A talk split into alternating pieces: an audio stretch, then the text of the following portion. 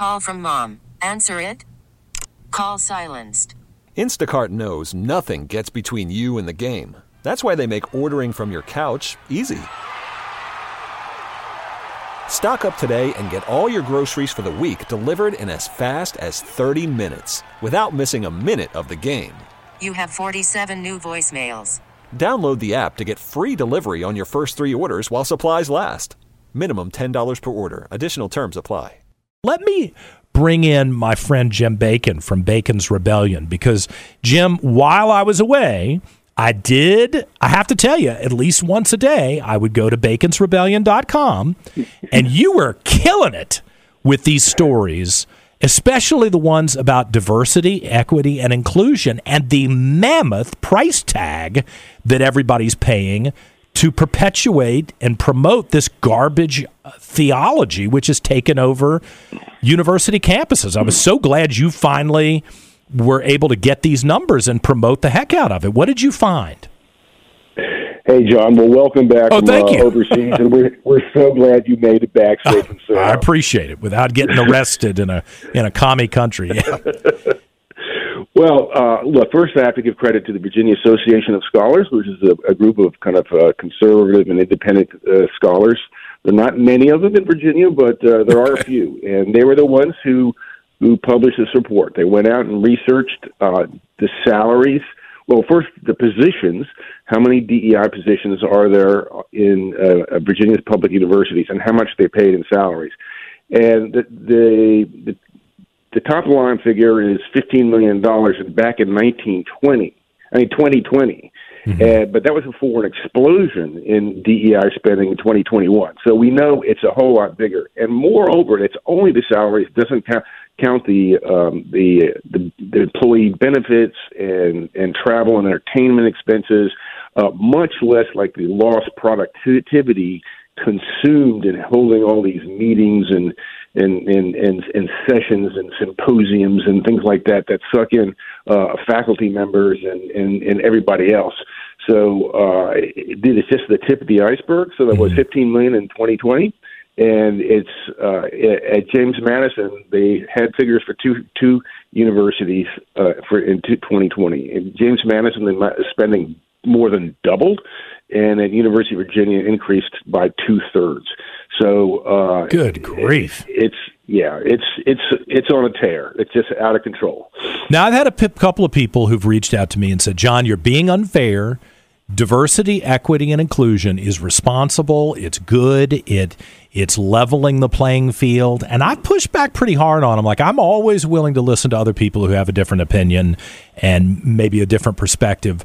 But the more I read about this, the more I speak to parents and students at these Virginia institutions, uh, this is having a stifling effect on open dialogue, on uh, the the uh, curriculum that the students are being exposed to, and I'm I'm going to flat out call it reverse racism because I think that's what it is. It's a way of resegregating us based on skin color, and I I I will not stand for it. I resent it. Am I off base, Jim? I mean, are you hearing something different than I am? Am I missing something here? Well, I, I, I would put a different nuance on it. I would say there's many different flavors of DEI. I mean, my wife tells me about uh, the what they do at her uh, business, which sounds more like affirmative action, which is like making a, a special effort to reach out at, to to minorities, African Americans, and so on, uh, in order to increase the opportunity they're given. To get Uh, but that's not applications, right? Uh, applicants well, to yeah. you know we we we would put an ad in the Richmond Times Dispatch and of course maybe all the white people would apply but if we put an ad in the Richmond Free Press we might get a different pool of applicants. That seems legitimate to me. I'm not against that just in case anybody thinks I'm a crazy here. I think that's responsible but it, it's it's when you're elevating one group over the other in the hiring and in the dialogue that I think we're about to go wrong Well, what we what we have in the university is a really toxic mix. That's very different from what we see where it's practiced in in, in say in, in some parts of the uh, private sector. Okay. There is a leftist ideology that prevails Uh, it is DEI is married with kind of like a culturally Marxist critique. Yes. Uh, that that that that uh, talks about that couples it was like talk of white privilege and and touting anti-racism as the solution to racism, and which anti-racism basically boil, uh, boils down to reverse racism. Right. And uh, you know, it, it, it's it's designed to foster guilt um, among the so-called privileged classes, and uh, it's just a toxic mix, mix all around. So uh, when you have a bureaucracy of like at University of Virginia in 2021, uh, 20 yeah, uh, there were like 77 identified DEI employees. That's how many people there okay. were. And so, what do you do when you're a DEI employee? I mean, that's part of your job. It's like you first you have to justify your job, and how do you justify your job? It's like finding uh, rooting out racism. I think it's it the exists. thought Gestapo. From the people that I know who are in ed- higher education who are desperately looking to get out, um, they feel like they can't speak freely, even though some of them have tenure. Uh, I mean, they- they're just completely isolated, and the thought Gestapo is out there. Hey, before I run out of time, Jim, is there a way, since the General Assembly is in session, and I know a lot of the legislators listen to this program on their way down to the Capitol every morning, is there a way for responsible legislators who want to be fair to everyone in the Commonwealth, regardless of their skin color or their ethnicity, their background, or their age, or their sex, uh, they want to be fair to everybody? Is there a way for them to combat the decisions that the bureaucrats and the university presidents and that administrative layer of of folks? Uh, is there a way to combat that right now?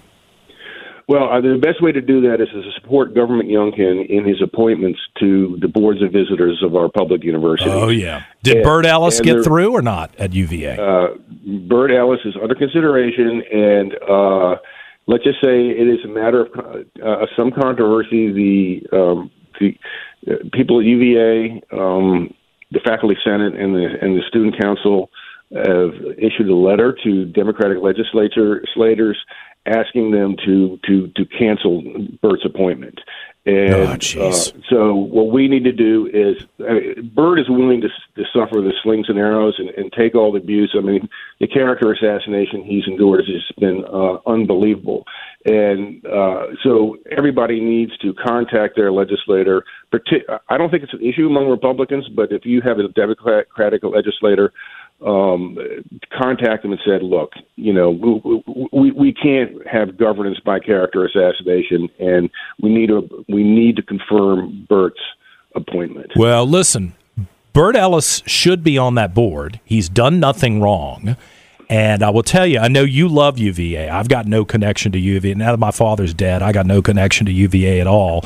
But I tell you what, the way that faculty, that administration, and quite frankly, the way the student body, um, some of them, have conducted themselves is atrocious. And it shocks me that this is coming out of Virginia's premier university, UVA, and they should be ashamed of the way they're handling things in Charlottesville, especially, you know, even if this is some big liberal, I would say that. You can't treat people who love the school, who are supportive of the school this way, and just uh, abuse them in public the way they have Bert Ellis. It's outrageous. And I hope somebody at the Capitol, Republican or Democrat, will say enough of it. Hey, Jim, I got to run, but thanks for Thanks, thanks for being here. I always appreciate it. We get it. Attention spans just aren't what they used to be heads in social media and eyes on Netflix. But what do people do with their ears? Well, for one, they're listening to audio. Americans spend 4.4 hours with audio every day. Oh, and you want the proof? Well, you just sat through this ad that's now approaching 30 seconds. What could you say to a potential customer in 30 seconds? Let Audacy put together a media plan tailor made for your unique marketing needs. Advertise with Audacy. Visit ads.audacy.com.